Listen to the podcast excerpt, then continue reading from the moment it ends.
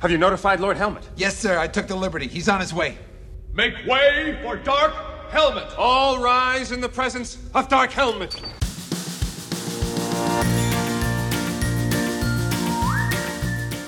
Hi there, and welcome to Baseball by Design. I am Paul Caputo, sportslogos.net minor league baseball correspondent, broadcasting live, as always, from the Helmet Sundae Hall of Fame in my basement in Fort Collins, Colorado.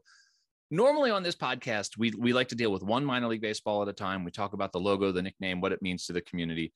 But when you have the opportunity to speak to a preeminent journalist in the field of sports branding, you take that opportunity. And I'm super happy right now to be joined by Paul Lukas, who is the founder of UniWatch since 1999. I can't believe that UniWatch has been around since 1999.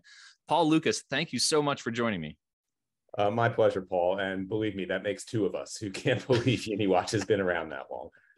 Well, I mean, anyone who listens to this podcast is very likely to be familiar with your work already because you know I talk about logos and nicknames and and what they mean to to communities. You cover very thoroughly the area of of uniforms in particular and i so i write for sportslogos.net and i know that you and chris have a good professional relationship. Chris creamer from sportslogos.net you guys you collaborated on a podcast called unified which was was fun to listen to uh, when that was around. And i know i've seen pictures on facebook that you guys have met in person a couple of times. So yeah between... I, I, would say chris and i we have more than a good professional relationship. Uh, I, I consider chris a good friend and i i think and hope he would say the same well, I can tell you that he does actually, because I obviously I got to work with with Chris. So you know, I, if if this is a fair assessment, I would say you approach this very much from the uniform side of things, while Chris focuses more specifically on on logos. But there's obviously a lot of overlap there, for sure. So uh, the the question that I have for you is, you know, both of you have been doing this since you know the the 90s are you surprised and you just said that makes two of us that you, you can't believe that you, your site's been around since 1999 are you surprised after founding UniWatch so long ago, more than almost a quarter century ago, that that interest exists in sports branding at the the level of detail that that you get into it at? Uh, a little bit. Uh, I'm I'm surprised that UniWatch has proven to be such a durable project. I tend to think uh, as a, a, creative professional and as a, as a media professional, I tend to think in terms of projects uh, before I did UniWatch, I had a sort of consumer culture writing project where I wrote mm-hmm. about the details of product design and how we interacted with consumer products. It was very much like UniWatch for the consumer realm, actually, in a lot of mm-hmm. ways. It, it was sort of through the same filter. Uh, and that ran like five, six years. And I had a travel writing project for a magazine, and that ran six years. And I, I tend to think in terms of projects that sort of run their course uh, and then you move on to the next thing. And I thought that's what UniWatch would be. Like mm-hmm. I, I, believed in it. I thought it, it had, you know, uh, it was fertile ground to sort of explore. I thought I had some things to say. I thought there would be a niche audience for it. And I thought it would run its course in five or six years. Right. And here we are, uh, like 23 years later and UniWatch is still going strong. And part of that certainly is that the internet and social media are, are really good conduits for something like UniWatch, where mm-hmm. the more information I put out there, the more I get back. Uh, and so while I while I'm sitting here talking to you, um, there are you know thousands of UniWatch readers who are emailing things to me, mm-hmm. tweeting mm-hmm. things at me, and it's all you know. I was watching a game and I noticed this, or I right. was digging through my old belongings at my parents' house and I found this. Uh, you know, an old photo or a baseball card or whatever it might be. And so it has become, and I, I didn't conceive of it this way, but it has mm-hmm. become a very crowdsourced project. Yeah. And I have, I'm very fortunate to have become sort of the hub or one of the hubs. I, mm-hmm. I think mm-hmm. Chris could probably say the same thing. Um, that I've become a hub for a lot of people's interests in this. And so the more I put out there, it turns out, the more I get back. Mm-hmm. Uh, mm-hmm. And all through the history of UniWatch, they were, uh, especially in the earlier years, um, I would be pitching it to an editor, uh, you know, like my first editor at the Village Voice, which is an alt weekly paper here in New York where UniWatch first ran. And I pitched the idea and he said, well, we can do that maybe once every four weeks. Are you sure there's actually enough to write about every four weeks? And I said, I think so. Yeah, But I wasn't sure because it had never been done before. sure. And then I moved it to slate.com and they said, well, we want to do it every two weeks. Is there enough to write? uh-huh, uh-huh. I think so, I, I guess.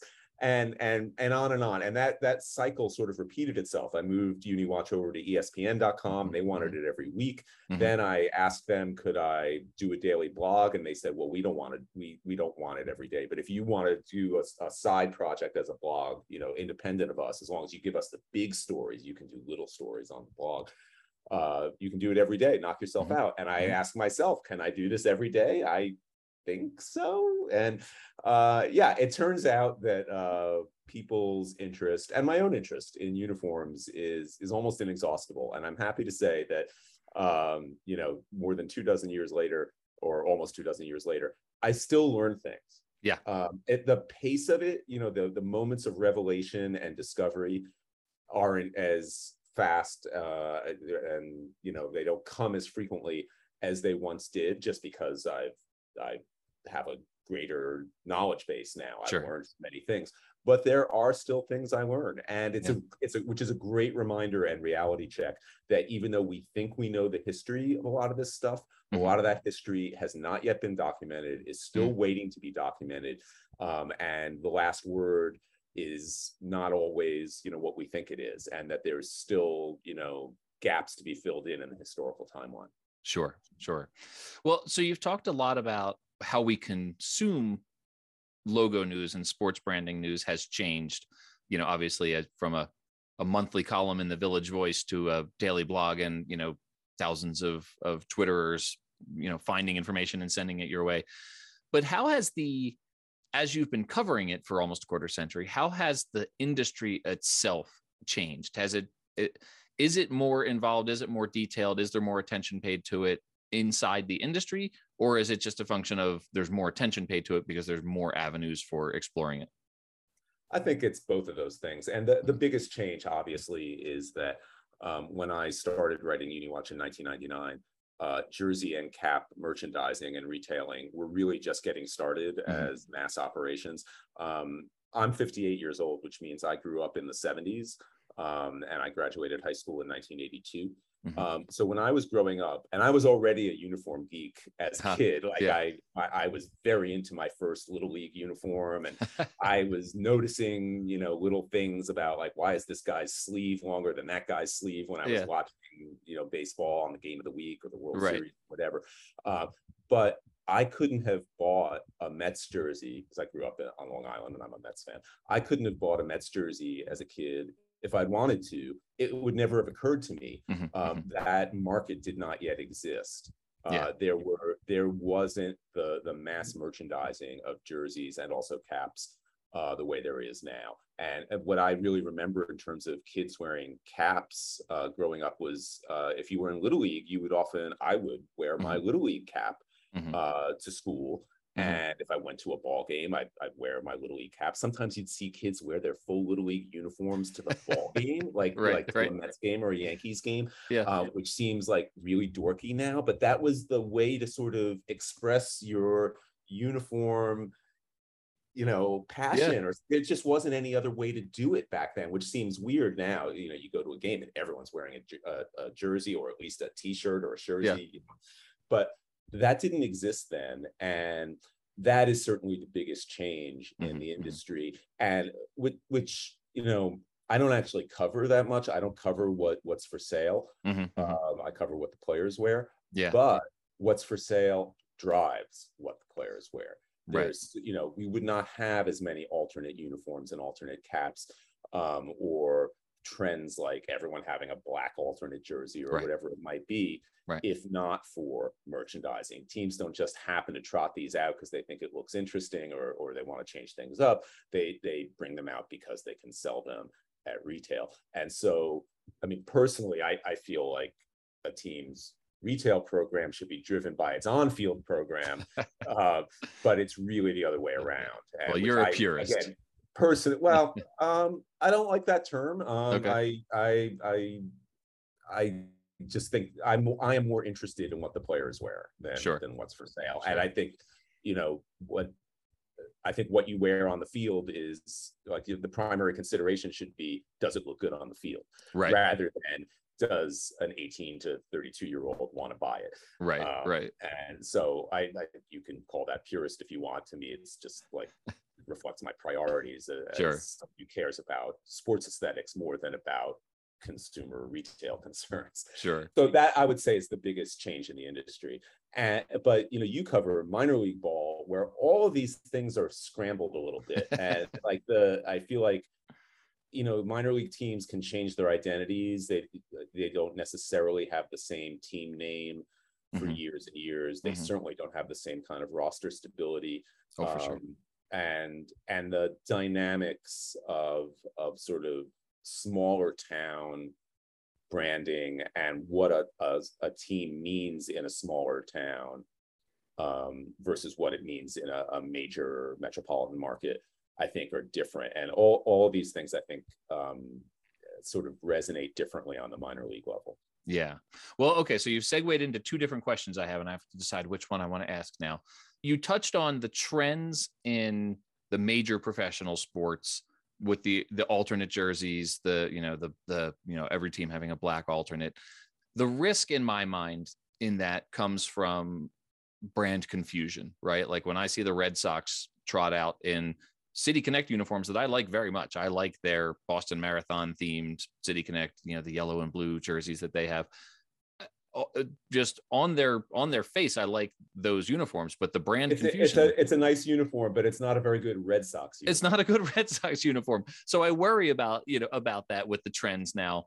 But I wonder, so this is what I wonder. And so you brought up minor league baseball and I, I was I was narrowing my focus to that. And so let's let's just jump right to that. In minor league baseball, obviously, as you know, and as listeners of this podcast know already, teams are very likely to have three, four, five brands. You walk into a team store and I'm wearing the Wichita Wind Surge right now uh, you know, they, they've got their their Copa de la Diversión brand. They've got the Turbo Tubs. I mean, they've got three very different brands right off the top of my head that I can think of there, and I know that they have others.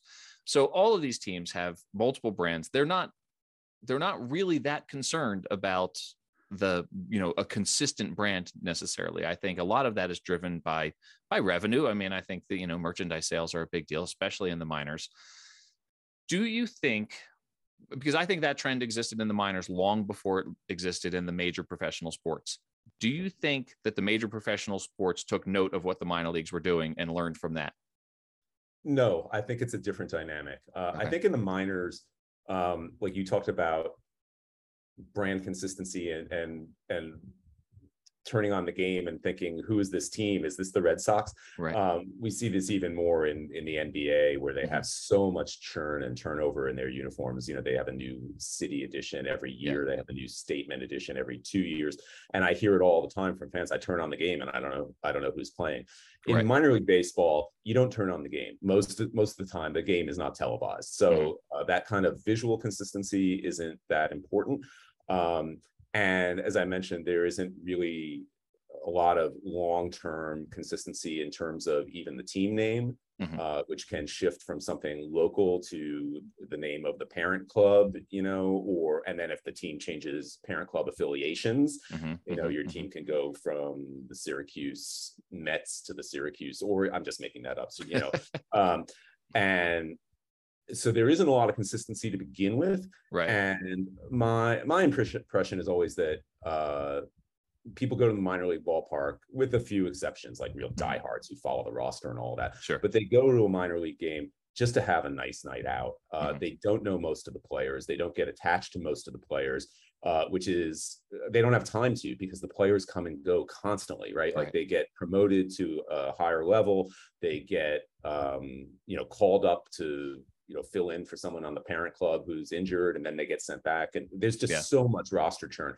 So there, there you don't have the the luxury of feeling as close a connection to any of the players or really to the team brand in my in Mhm. my experience. What you do have is that this ballpark this place this physical location is a place you go with your family uh, and your friends to have a good time Yeah. and we've seen the sort of wackiness of minor league promotions um, and it's often it's less about the ball game than about just an entertainment uh, Yeah. spectacle. And it, there's a famous quote. I'm sure you're familiar, probably more familiar with it than I am about the specifics. But I know that there was some convention of like minor league GMs or or you know executives or something like that. And at some point, somebody was was saying with all the wacky promotions going on and said, "Look, are we in the baseball business or the carnival business here?" Yeah. And somebody said, "Let's get this straight. We're in the carnival business."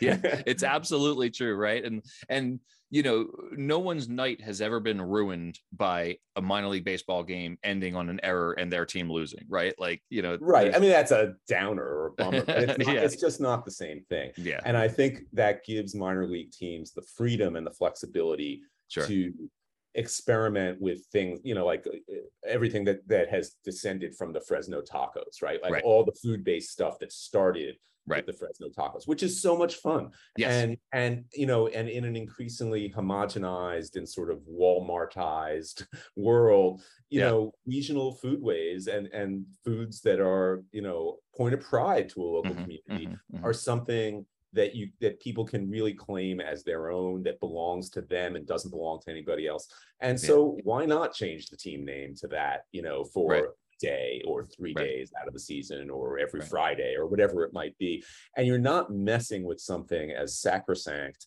and that has as as much of an emotional connection in people's minds as a major league team Right. you know like if the mets were to do something like that like Yeah. I'm, I'm trying to think of what the New York equivalent would be like, you know, a the pizza rats. pizza, yeah, pizza rats, yeah, which in fact the the Brooklyn Cyclones have already done, um, or was it the Staten Island? Like a minor league Staten Island. New Yeah. It was so the Staten Island already Yankees. Yeah. Um, you know, but if the Mets started getting wacky like Yeah. that, Yeah. as a Mets fan personally, Mhm.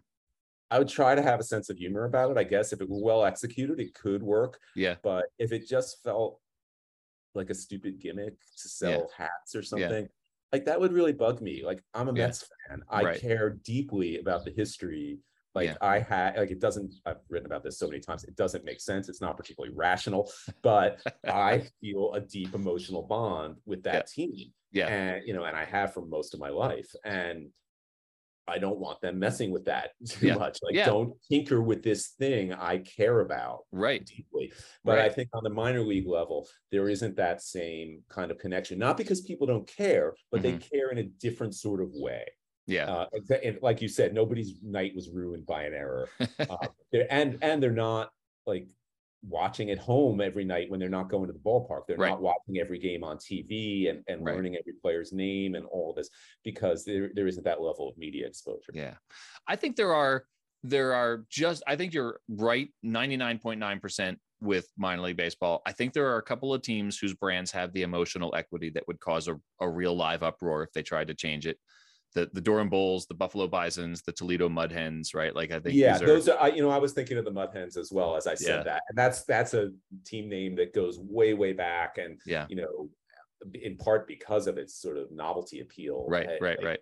People outside of Toledo know about the Toledo Yeah. Hens, and it was like came up on Mash, right? It was Like, Max Klinger's team. I had Max Jamie Klinger. Farr on this podcast to talk about the about the Mudhens. Oh, that's hilarious! Wow. Yeah, it was Uh, episode but, four. But in general, in Yeah. general, and Yeah. those are all also AAA teams, so the Mhm, highest mhm, level of the minors. Yep. Um, and you know, which obviously they, that counts. It's still minor does. league, but Yeah. most of the minors are not at that, you know, not Yeah. that high. yeah. And so, um, yeah, I'll take ninety nine point nine percent accurate. Yes, So- there are there are a few outliers. I would agree. this is a conversation I've had with Dan Simon, uh, who created the logo for this podcast, by the way, who does amazing work in the realm of, of minor league baseball and, and other areas, but largely in minor league baseball.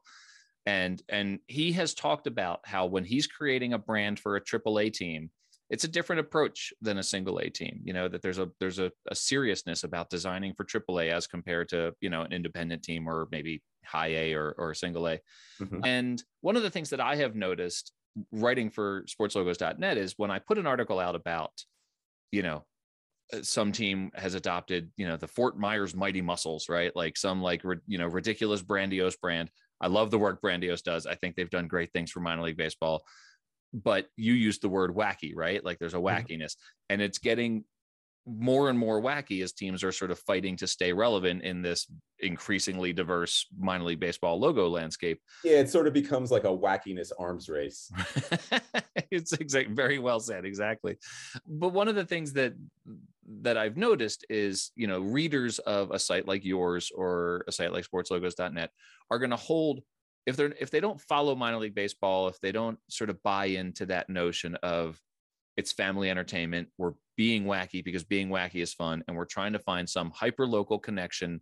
The Fort Wayne Tin Caps, right? Like, and and having a logo based on Johnny Appleseed because he's buried there ostensibly i know there's that some some places dispute that you know having these brands that are hyper local and increasingly wacky they often receive a negative reaction from from readers of sites like yours and chris's uh, you know who are holding them to the standard of a, of a major league team right and uh, you know the the Mets fan who doesn't want to see the Mets become the Pizza Rats, but's very happy to see the Staten Island Yankees become the Pizza Rats. Uh, I'm, I'm not sure I've actually observed that that my readers or followers are more disdainful of that on the minor league level. I'm, I'm not saying you're wrong. I just Uh-huh, I haven't uh-huh. really noticed that. I, I know personally I I'm all for it uh, for minor league teams to be wacky up to a point. Um, Right.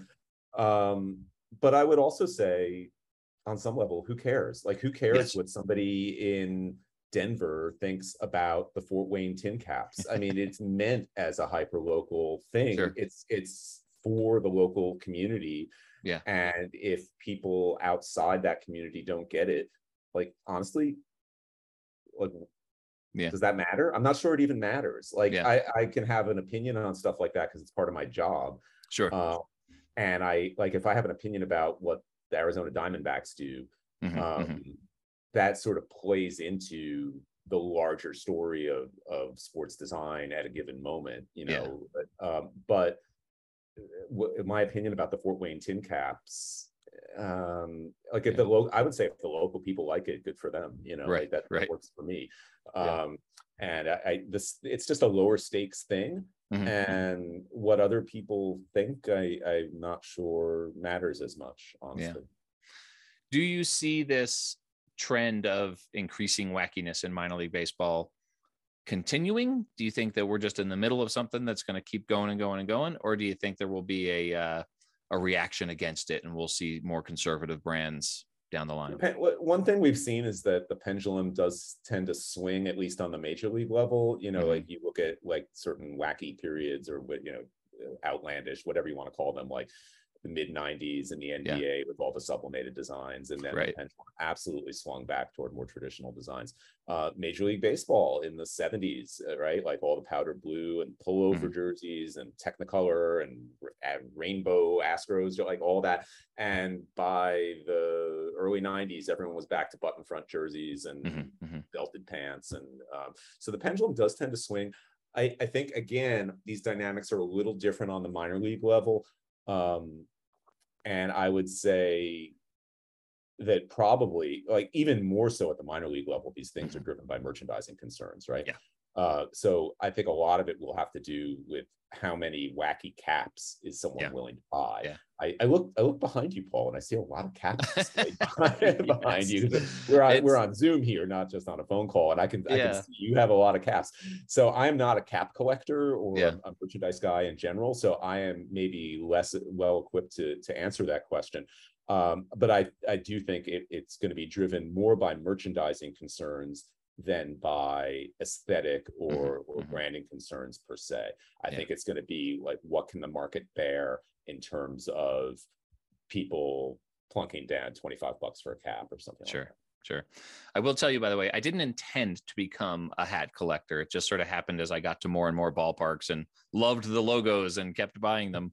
Yeah. But the thing that I do collect intentionally, and you can't see it, but out in the basement behind me, I've got 407 unique ice cream helmets uh, with major league and minor league logos on them. So I've got them all on a shelf. So and ha- have you eaten ice cream out of every one of them no, many of them are, they come, many of them I have, but many of them come from just people who are very kind, who know that I collect them and send them to me. They'll just show up in the mail for people I've never met. And, you know, people I've met a very, a lot of very kind people out there who like to send me things like that. And, and then, and then of course, you know, you trade as well. And so there's other Right, collectors out right. there. So, uh, That's but great. I like to quote John Hodgman, who uh, was was talking about the helmet, my helmet sundae collection. When he said this, he said the line between a collector and a hoarder is a display case. So I had to have That's a shelf true. built. uh, a collector wants to show and tell. A exactly. hoarder, uh, like he's very public about it, and a Yeah. hoarder is usually private and like, don't look at that. That's mine. Stay out Yeah. of there. Don't, don't Yeah. go in that closet. well, they're they're on full display out there, and it's because I love talking about the logos. Whenever somebody, you know, comes to the house and I show them the collection, they're like, "Wow, that's a lot of helmets. You're crazy." And then, sure enough, they delve in and they're like, "Well, what's this one? And what's this one?" And then I get to talk about the logos. So it combines the collection combines my three loves of ice cream, baseball, and logos. So Oh, well, three great tastes. It tastes great together. exactly. Well, before I let you go, I, I have to ask you, and I'm not going to ask you, you know, what's your favorite, but are there minor league logos that stand out to you? Are there ones that you've noticed, you know, either recently or over time that that you particularly enjoy as someone who covers branding? Um, I've always loved the Toledo Mud Hens. Uh, how can you not? Like just the yeah. name, the the you know the the hen with the you know in the batting stance with his with his leg raised. I mean that that is a classic. Yeah. uh, and I certainly love that. Well, so you're a you're a Mets fan, which Mhm. and I'm I'm a Phillies fan, and here we are coexisting peacefully, which I, which I appreciate. But the Mets the Mets have a sort of an interesting thing in their affiliate system, which is two of their four teams are actually named for the parent club, which is something that I hold in great disdain. I I uh, I feel that every minor league team should have a, a, unique nickname. I completely agree. I Thank you. completely- I sort of I sort of figured you would, but Yeah, uh, no, a team should have like a a local flavor. Right, right. But the other two Mets affiliates, uh, the high A affiliate is the Brooklyn Cyclones, who have a great logo designed by Todd Radom, which plays off of the Cyclone roller coaster on Coney Island, right? Like so right, and I, great- which I am a few miles away from as we speak. Like I'm I'm in South Brooklyn right now, just a few Are you? miles. from Coney Island, Ah. yeah. well, even as a Phillies fan, I love, love, love that Brooklyn Cyclones identity. And then the Binghamton Rumble Ponies, right, which is a grandiose one, and you know they're they're named for the fact that Binghamton, New York, is the carousel capital of the world, right? So like, what yeah, a crazy. I, I, I got a little story to tell you about that. I Oh, I'm ready. to college in Binghamton. I am Okay. a proud graduate of SUNY Binghamton, uh, State University of New York at Binghamton. And Yeah. I can tell you, nobody ever said the word rumble pony ever in Binghamton. yeah. Um, it, it is true that um, the Binghamton area, not just the, within the city limits, uh, but the Binghamton area is home to the, like the largest concentration of classic vintage carousels Yeah. uh, in North America. Yeah. And a lot of them are really beautiful. Uh, when I was going to college, a lot of them were sort of in disrepair, and it was not as much a point of local pride. It was Yeah. kind of this neglected thing, and now they they've refurbished a lot of them uh, and try to turn it into some some kind of tourist appeal. Yeah. Uh, but nobody says rumble ponies. like nobody. Yeah. Don't the Mets also have, or at least they once had, the Savannah Sand Gnats in their system? the Savannah Sand Gnats moved. They're now the Columbia Fireflies, and that was part of the big reorganization. And they're no longer a Mets affiliate. So Uh, so they went from one insect to another. they did, yeah. And now Savannah has the Savannah Bananas, who are a, a big branding story, right? Like who so- are obviously the best, right? Like the, the Exactly. san- the, bananas are just they're yeah, bananas, man. They Yep, are like yep, from the name, like everything about them Yeah. is like. I mean, that's a carnival, I guess, but it's Yeah. it's such a great spirit of fun, and it it never it doesn't feel as calculated. Yeah. It it Yeah. feels spontaneous, even though Yeah. obviously it is calculated. And Sure, They they sure. have tapped into something that is like just right. Yeah, they really have. With another great logo designed by my friend Dan Simon. So it's uh, more great work from Dan Simon there. So. Paul, this has been a ton of fun. I hope that we get to talk again because uh, I think that you and I could probably share a beer at a ball game and and talk about this for hours. So this is Sure. this has been a lot of fun. Where can people find you online, in case they Uh, don't already so know? My my website, UniWatch, is uni-watch.com. Um, on Twitter, I'm at at UniWatch without the hyphen. So that's at U-N-I-W-A-T-C-H. And I also have uh, a subscription newsletter column uh, on Bulletin, and that is at Paul Lukas. That's one word, P-A-U-L-L-U-K-A-S, paullukas.bulletin.com. Fantastic. Well, this has been a ton of fun, and we'll talk again soon. I hope. I hope so too. Thanks so All much for having me on.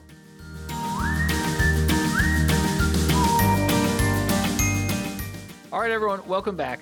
this is really fun for me because I get to talk to a lot of really cool people who do some, you know, really cool things in the in the world of sports branding and and uh, minor league baseball in particular. But there's really only one person who I consider the the unquestioned expert in a field that that I that really speaks to me on a really personal level. The the sort of I I have called Eric Lichtenberg the godfather of helmet Sundae collecting for you know as long as I have known of him and then gotten to know him in person. So I am so so thrilled right now to be to be joined by the person who the the the first of all of the the helmet Sundae collectors to come along and and make this a thing. Eric Lichtenberg, thank you for being here. Hi Paul, thanks for having me. That was very kind of you to say. Thank you. Thanks well, for having me. It's it's absolutely my pleasure, and uh, it's true. You know, when I started collecting helmet Sundaes, and I would Google them, up came your website, right? So, so in this episode, I've spoken with Paul Lukas, who is the, you know, a, a lot of people would consider the godfather of, of uniform coverage online. Mm-hmm. And then here is Eric Lichtenberg, the godfather of the Helmet Sundae collection. And also, and we'll get to this in a little bit, but a graphic designer in your own right as well. So, but I just wanted to, you know, because I get this question all the time. It's it's it's not often that I get to turn this around here. So I will ask you, how in the world did you get into into collecting ice cream helmets? Yeah, I think it all started kind of unofficially when I was a kid uh, in the late 80s, early 90s. Uh, growing up here in Minnesota, uh, we have a lot of Dairy Queens uh, and occasional Baskin Robbins at a, at the mall, and I think I just started collecting them then, uh, not knowing that it would blossom to what it is today. And then fast forward, uh, I'm I I'm done with college. Uh, I, I, get my own apartment uh, and I move out of my parents' house. And uh, the last thing they do is they give me these boxes of, of the sports memorabilia. And they said, Here, don't forget these. This is yours. We don't want it. Take it with you.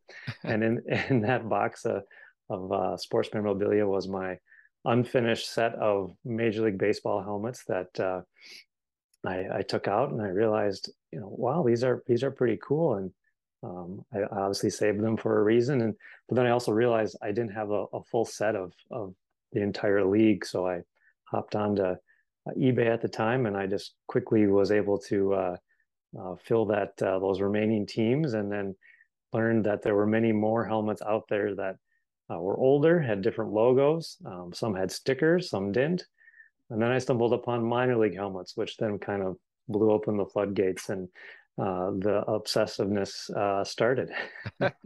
so, you know, the question that I always get is how many of those do you have? And I know that I don't have the most helmets of, of anyone in the mm-hmm. world. And and I don't always have, you know, a precise count or even like a close round number. One of the things I've always appreciated about you and your collection is it's you're not just about sort of the sheer volume, right? Like you're mm-hmm. you're not just going to grab a helmet just because it's one that you don't have.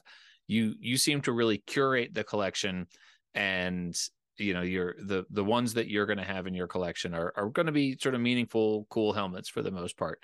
How is it that you decide sort of which are the helmets that are that are worthy of of the collection? And and you know is it hard sometimes when you see one that you don't have but you don't really necessarily feel like it warrants inclusion to to pass up? Yeah that that's been kind of the the challenge because you could easily go down the road of just picking up every one that you see because yeah then the collection gets out of control and uh, it kind of loses its meaning. But uh, right now, my focus is just kind of on Major League Baseball helmets. And mm-hmm. while there's not very many of those out there that are you know new, but uh, uh, really ones that just kind of speak to me, and even some although rare oddball ones. Um, I've got a random avocados from Mexico, you know, helmet. Why that's on a helmet, I don't know, but it's kind of cool. It's not a team, um, right? It's just a... right. It's just a, a business name on it. Uh, I thought there's one out on Twitter I saw recently. It was earlier this year. That was, a, was an orthodontic uh, yeah. uh, clinic. So you know, why not put a logo on a on a Sundae helmet as a as a giveaway to orthodontics? But uh, just kind of the random, you know, kind of the quirky ones. I kind of gravitate towards them that are different, hard to find. Sure. And and so you I, am sure you have seen, you know, this this community pop up on Twitter now of mm-hmm. uh, a, a, growing community of of helmet Sundae collectors out there, and it's. I first noticed it when I realized it it was getting very difficult to get helmets on eBay. Right, like there were people who mm-hmm. were willing to spend a lot more than I was on, you know, the sort of quirky helmets that popped up. But the flip side of that is that you've got, you know, a lot more sort of trading partners out there. You've got people finding, you know, finding these cool helmets. And, you know, if if someone comes across a really good one, they are very likely to, you know, grab as many as they can because they know they're going to be good sort of trade fodder. What have you thought as you've I mean, because your collection, I mean, your website goes back to the 90s is it is that when you established the website? Uh, the website i started back in i think it was 2008 okay. Uh, was when i when i launched the site but the history goes back to all the way uh, to what i believe is kind of the, the very first set or when they first came out sure so so your collection goes way way back you put up this website long before people were using social media to to try to mm-hmm. track these down what have you sort of felt as you've noticed this community on Twitter of people, you know, of, of the Helmet Sundae collectors out there? Uh, uh, you know, so many more of them than we I and I ever thought there would be. Yeah, I think it's been great. It's it's like you said, it's having people in different areas that can easily have trade partners with. Um, you know, uh, you get more public um, awareness of, of a team that has a new helmet. Like mm-hmm. all of a sudden you may see one that pop up you didn't even know existed. So it's mm-hmm. then then that becomes the hot one to to get that i see people gravitating towards you know hey can you pick me up one? And next thing you know you've got a, a list of 10 10 to 15 people asking for a helmet. Um, right but but that's that's been great and that's all all social media driven and uh, especially with with people like you kind of promoting the the hobby it's uh, definitely grown and fun to see you know, when people ask me this question about how did I get into this, you know, how did I get into collecting them? I always talk about how it's sort of a combination of three things that I really enjoy, which are baseball, ice cream, and graphic design. I love the logos, right? Like, and these mm-hmm. having these helmets is, you know, a way to display these awesome logos. And, you know, whenever people see the shelf back here behind me, they're always just like, oh my God, that's incredible. And then, but then, you know, I think they think I'm a little insane, which is probably a fair assessment, right? Like, uh, yeah. uh, but then they actually get in, they walk over to it and they start looking at them. And the first thing they do is they pick out their own major league team that they like. And then they move down the shelf and they look at all the minor league ones and they start asking, well, what's this logo? What's this logo? And, and then they try to quiz mm-hmm. me, right? Like, what do you know what this one is? And, but mm-hmm. I would, I would think, you know, one of the, the parallels that I see between you and me is that we are both in the field of graphic design and you do logo design, which is its own special field within subset within graphic design so, do you feel like like the actual design of the logos is part of your affinity for the helmets themselves? Yeah, actually, I think it's a big part. I think that's why I've kind of always been drawn to them, especially with you know the minor league teams that have are kind of always changing and or putting out a new helmet or different variation. Uh, it's so easily to easy to gravitate towards those ones um, because of the, the, fun and, and, quirkiness of those logos. And yeah, it doesn't help, or it, it helps to be a designer too, because then it's like, oh, that's really cool. That's uh, you know, good use of color here, and the typography is great. And then, and then the you know, then you get all get nerd out on that kind of stuff. I think the unique colored helmets too are, are ones that people are drawn to, right? Like mm-hmm. I I love the the red Red Sox one I have, the yellow Pirates one that I have, mm-hmm. uh, the the powder blue Phillies one that I have, and then of course yep. the minor league ones.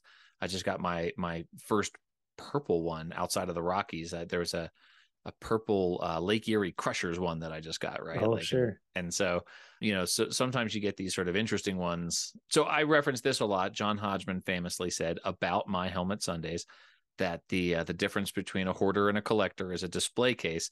Do you have your helmets on display somewhere?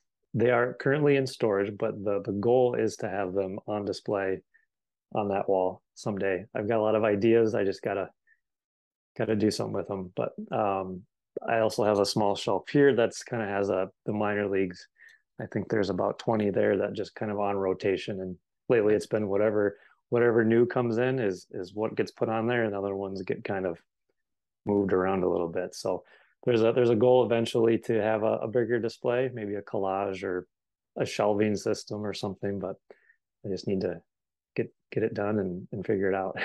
well, every you know every good museum has rotating exhibits, right? Like so, I think it's it's fair fair to have the a, a, rotation there for sure. Yeah, um, and this um, one behind me is the uh, that's kind of on rotation too. That's the 1972 uh, MLB standings, final standings. That's when the Pirates won the World Series. So I do rotate that one out on uh, kind of on a I don't say every couple of weeks just to switch it up. So sure, sure. To get back to the graphic design work that you do, I know that you you create logos. You very famously created a logo for our Twin Cities twin billing two games in one day in in mm-hmm. Minneapolis and St. Paul in Minnesota. I have it actually right here and keep it on the windowsill by the in the recording studio here. So this is nice. Uh, obviously, it's an audio medium, so you know no one can see what I just did. But I just held up the the the logo that you created and that you put on helmets and distributed to everyone during our our two games in one day in Minnesota. Uh, I know that you've created a logo. You created a terrific logo for Pat Larson, who is another member of Curved Brim Media, and also for uh, the Up to Chat podcast by uh, by Mike Sellers. So mm-hmm. you've done some some work for folks in the community here. What other sort of graphic design work are you doing? Um, well, being in Minnesota, I do a lot of uh, for the hockey community here. A lot of apparel design. That's kind of my my freelance, um, I guess, side business. Uh, I do work for a design agency here in Minneapolis, um, so that's my full time gig. So Okay. Um, what's been fun with with the this minor league community is just being able to kind of work in the whole you know baseball realm. Is like I said, I do a lot of stuff for the hockey community and even the high school football community. So I don't get to do a lot of baseball stuff, which is my my favorite sport. So uh, it was fun to do those things and um, also do the the twin billing logo. Being you guys were coming to Minnesota, I wanted to help commemorate that and and you know really kind of treat you guys to something fun when you guys came to Minnesota. That was such a great surprise. Honestly, when you pulled those out, you're like, hey, look, I got these cool helmets. And then not only that, but you brought me an Albuquerque Dukes helmet, which was, you know, mm-hmm. that's that is a prized prized member of the collection right now. You also do custom helmets. I finally gave up on looking for a Las Vegas 51s helmet. And, you know, I, I don't know if if anyone's gonna judge me for this, but I had you I had you create me a custom Las Vegas 51s helmet it's out there on the shelf. It looks like it belongs. It looks like it came from the ballpark. Uh, you know, looks like I ate some some crappy soft serve out of it at Cashman Park in Vegas. so that's uh, how did you get into creating custom helmets? I think it was just again going back to you know being a designer and and really you know liking baseball logos. You know, you you, you kind of think you know is, is, there any anything there out there missing or maybe I want to try a hand at making like I started doing the the All Star Game logos on helmets for my collection, uh, and then it kind of evolved. Uh, I put a few up on eBay to see what they would do, and you know I sold a few. Not out there looking to make any money, but just kind of you know testing the waters and kind of connected with some people and started making them for other collectors and it's been fun to do and especially the you know of late with with people going on these you know stadium tours and coming up empty at a few of them. You know, it's fun to help kind of fill those voids for people. So uh, it's been a fun hobby, and I'm glad I can help out other collectors. That's really true. You know, for me, I I, I went you know on Baseball Palooza. We did Louisville, Columbus, Fort Wayne, and Indianapolis and only two of those four that's so that's three AAA stadiums and one you know very nice mm-hmm. single A stadium and only two of them had their own helmets which is uh it is a certainly for me a disappointment when I go to for instance mm-hmm. Indianapolis a AAA ballpark I you know they had a selection of major league helmets to to choose from and so sure that is uh it's a disappointment and so if I didn't already have an Indianapolis helmet I would probably you know, I, it would feel like an omission from the collection right now for right. sure. So, yep. So anyway, well, Eric, this is uh, you know, I'm so glad to have gotten to know you through Twitter.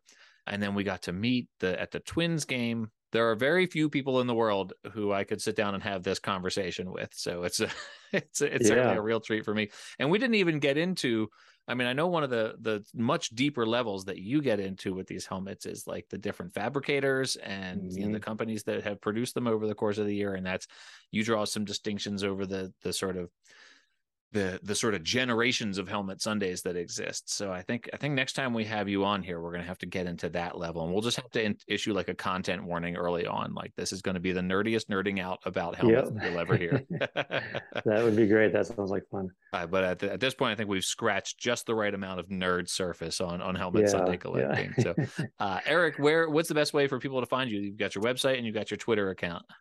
Yep, I think that's the best way to get a hold of me. It's uh, my website's elichtenberg.com forward slash EHC. That's Eric's helmet collection. And then at Twitter, E Lichtenberg, all one word. Okay, and obviously those will both be in the show notes. And so, Eric, thank you so much. I look forward to catching you at a ball game again. Good to talk to you, Paul. Thanks for having me on.